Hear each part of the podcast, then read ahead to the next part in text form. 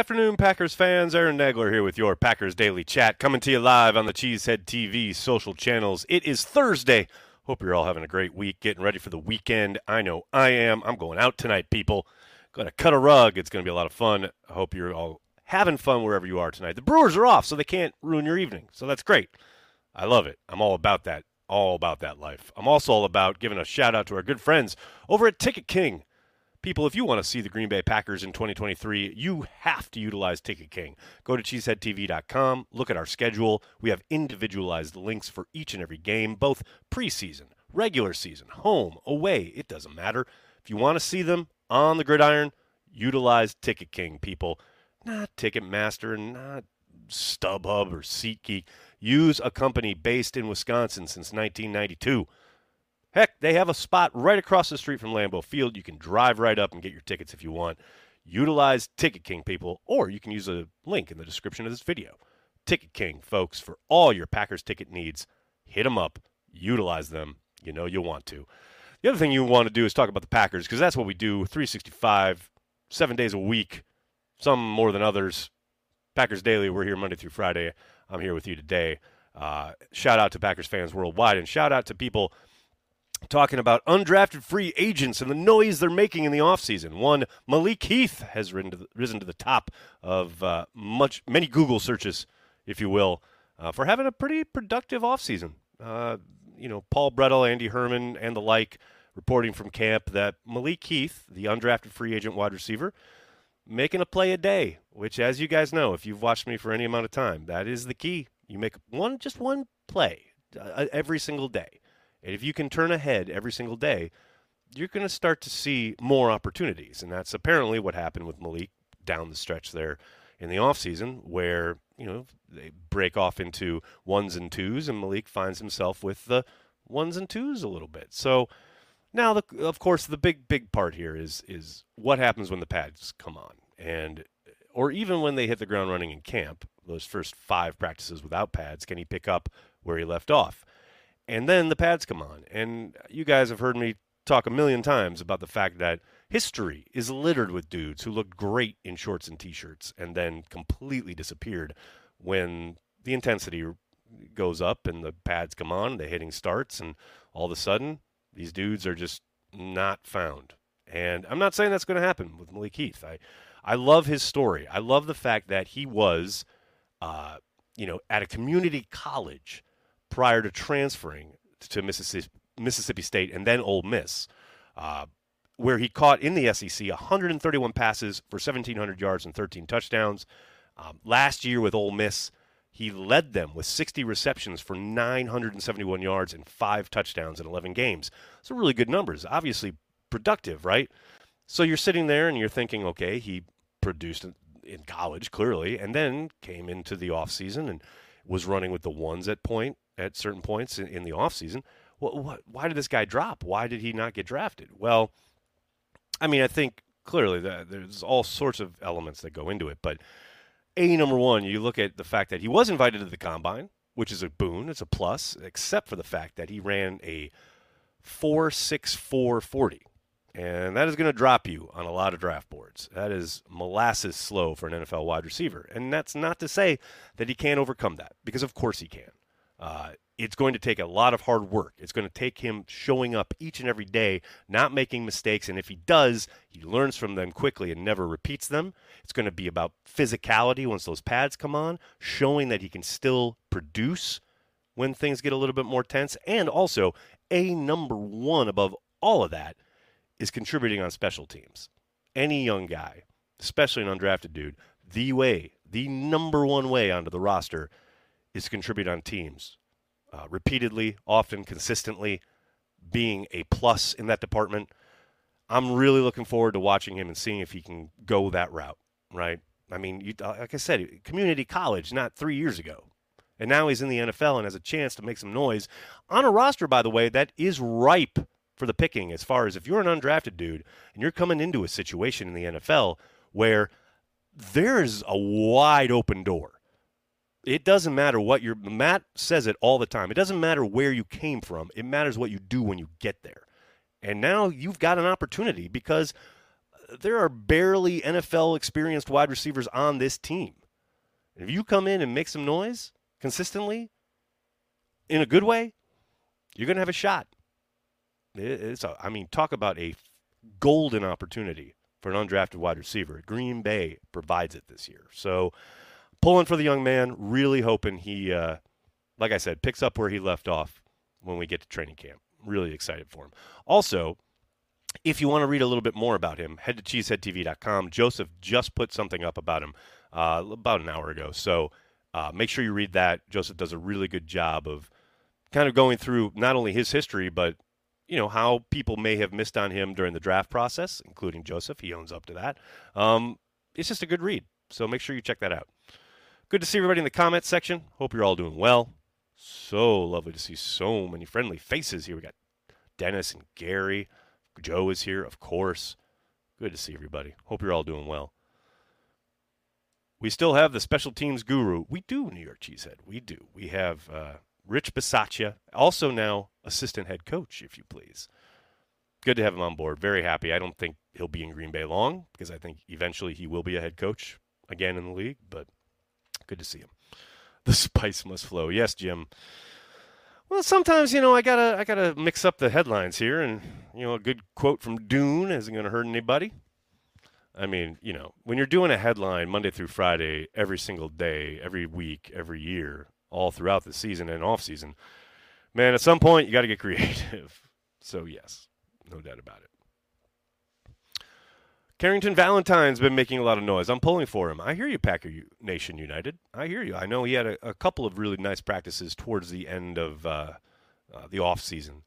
Um, I really like his tape. I will say, uh, when he was drafted, and you go and you read the kind of scouting reports that are out there about these guys. And, you know, day three guys, there's a lot less available. A lot of the kind of draft industrial complex does focus their content on, you know, day one, day two guys. But from what I've read about him or had read about him, you know, it didn't really equate to what I saw on tape. I saw a lot of people kind of, I don't know, not dismissing it, but like saying that uh, tracking the ball was a weakness or um, breaking on the football was, you know, where he struggled or needed work. And man, I look at the tape and I'm like, this guy is see ball, get ball in my mind. And I think some of that is down to the type of defense he was being asked to play. But I think they, you know, they got some upside there. It's just a question of molding it, and hopefully he can, uh, you know, take to the scheme and take to the coaching. But yeah, I like him. I definitely like him. Ain't easy being cheesy is here. You made it live. Well done, man. Every day, five o'clock. It's not hard, man. Try and keep it regular, just so everyone knows where I'm going to be. Mr. Tundra, what's up? I have my local liquor store looking for Carry the G beer. That is awesome. Um, that's what you got to do. If you're in the Wisconsin area, make sure you talk to your local stores. Make sure you talk to your restaurants and bars and what have you, and ask for Carry the G. And then they, in turn, will turn around and ask their distributors. And we will be with a major distributor this year. So uh, we are like I've said, Carry the G is going to be uh, available tenfold in the state of Wisconsin this year. So make sure you're asking for it. Uh, ben, what's up, man? Nags, I saw a comment from OTAs about how fast the offense looks. I still would prefer some physicality in December, January, especially with Dylan. Thoughts? Ben, I think you're extracting way too much out of one little comment in OTAs. Uh, I understand what you're saying. I totally get you. I, I think, if I remember right, I think um, John Kuhn put that out there that he said this was like the fast one of the fastest teams he's seen in Green Bay in a long time. Um, and yeah, I do not doubt it. A lot of youth, a lot of speed. I'm all for it. I hear you about the physicality, but there's nothing to say that they can't be physical and fast at the same time. You know, it's hard to comment on any physicality in June when they're running around in shorts, you know? So, patience, my friend. Patience. I hear you, though. Trust me, I hear you. Uh, I'd love a team that would take advantage of where they play. Uh, Lambeau Field, January, what have you, on the offensive side of the ball. I am all about that life. The thing is, what gets to be tricky, and I think I kind of had some back and forth about this the other day on Twitter. What gets to be tricky, if you're Brian Gutekunst and you're constructing this team, right? Yes, you want to be able to take advantage of Lambeau Field in the cold. There's zero doubt about that. That's obvious, right? The problem is, is you're not going to play every game there, and you are going to be the far-flung reaches of the NFL. Now, yes, you play eight of them there. Lots of those are, you know, spread out throughout the season. You may have one or two games that are bitterly cold, and you would like to be able to take advantage of that. The problem is, is you have to construct a team that can play anywhere, anytime. And in the modern NFL, you got to be able to throw the football. You got to be able to be, uh, you know, the speed, the, the ability to get downfield, all of that is paramount. You know, I look no further than the Buffalo Bills. I think you would agree the Buffalo Bills have a fantastic offense. Uh, they're not exactly smash mouth football, right? Now, obviously, they have all world quarterback, which helps. He can throw through anything, into anything. Um, sometimes gets him into trouble, but yeah, I mean, it's it's a balancing act. It's a it's a balancing act. Now, all of that said, yes, I agree with you.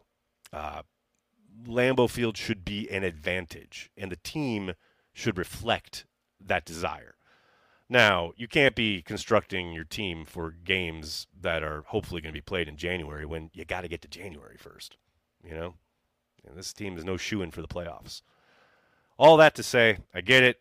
There's a long way to go. oh, this is good. This is good. Uh, Evan, what's up? Since no one else will, I'll ask the tough questions, I guess. When are you doing another late night IG live, Nags? Man, that was that was pretty uh, pandemic specific, but I don't know. Maybe uh, maybe I'll do another one sometime. Those are fun. I'll do uh, probably. I'll tell you what. When the when the season gets here, like when we do get closer and maybe you know starting camp or whatever, I'll start to do a few of those and maybe some live TikToks and things of that nature. You know, connect to the folks around the world. But yeah, that was pretty uh, pretty much a product of the pandemic. Sitting here in the apartment all by myself for weeks on end. At some point, you just get bored and or drunk, and you got to talk to people. Um, what do we got here, folks? Ryan, what's up, man?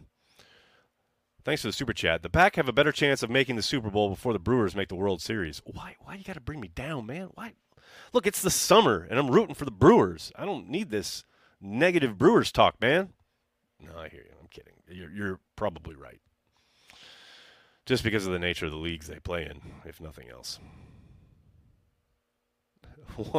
Why do you guys want to get me drunk? Nags takes a shot for every Jones first down in the opening game. Every first down? No thanks. I choose life. Lord. Oh, man. Alex, good question. What are the realistic timelines for Gary and Stokes? Uh, I keep telling people I fully expect them to be on the PUP to start the year, which takes them out for the first month. And then even after that, I'll be surprised if they're back prior to the start of the second half of the season. Gary has a chance to get back earlier, right? I think he's clearly been a little coy when being asked about his timeline. Um, for good reason. I get it, especially after watching everything David Bakhtiari went through. You don't want to say anything, you don't want to make any promises, and then have things go off rails, and then it's a drama just because you gave a timeline, and now it's not adhering to that timeline, and so you're like, well, you know, I'm, trying, I'm making a guess, and then you were wrong, and blah blah blah. So all that to say, um, yeah, I would not expect them back before November. That's total guesswork on my part. Now, hey, we could arrive, they start a training camp, and they could both be like, oh, they're working, doing workouts, and maybe they're even going to be ready for the start of the season. I don't know. I highly doubt that. But uh, yeah, right now my guess would be, and we don't have any. The thing is, we don't have any real concrete info to go off of yet. So my guesswork right now would be Stokes, especially not before November. Um, Gary, definitely, I would think he misses the first month of the season at least. Again, oh my, oh my, all my guesswork. Jones will get like five carries. Nags, do it. Don't tempt me, man.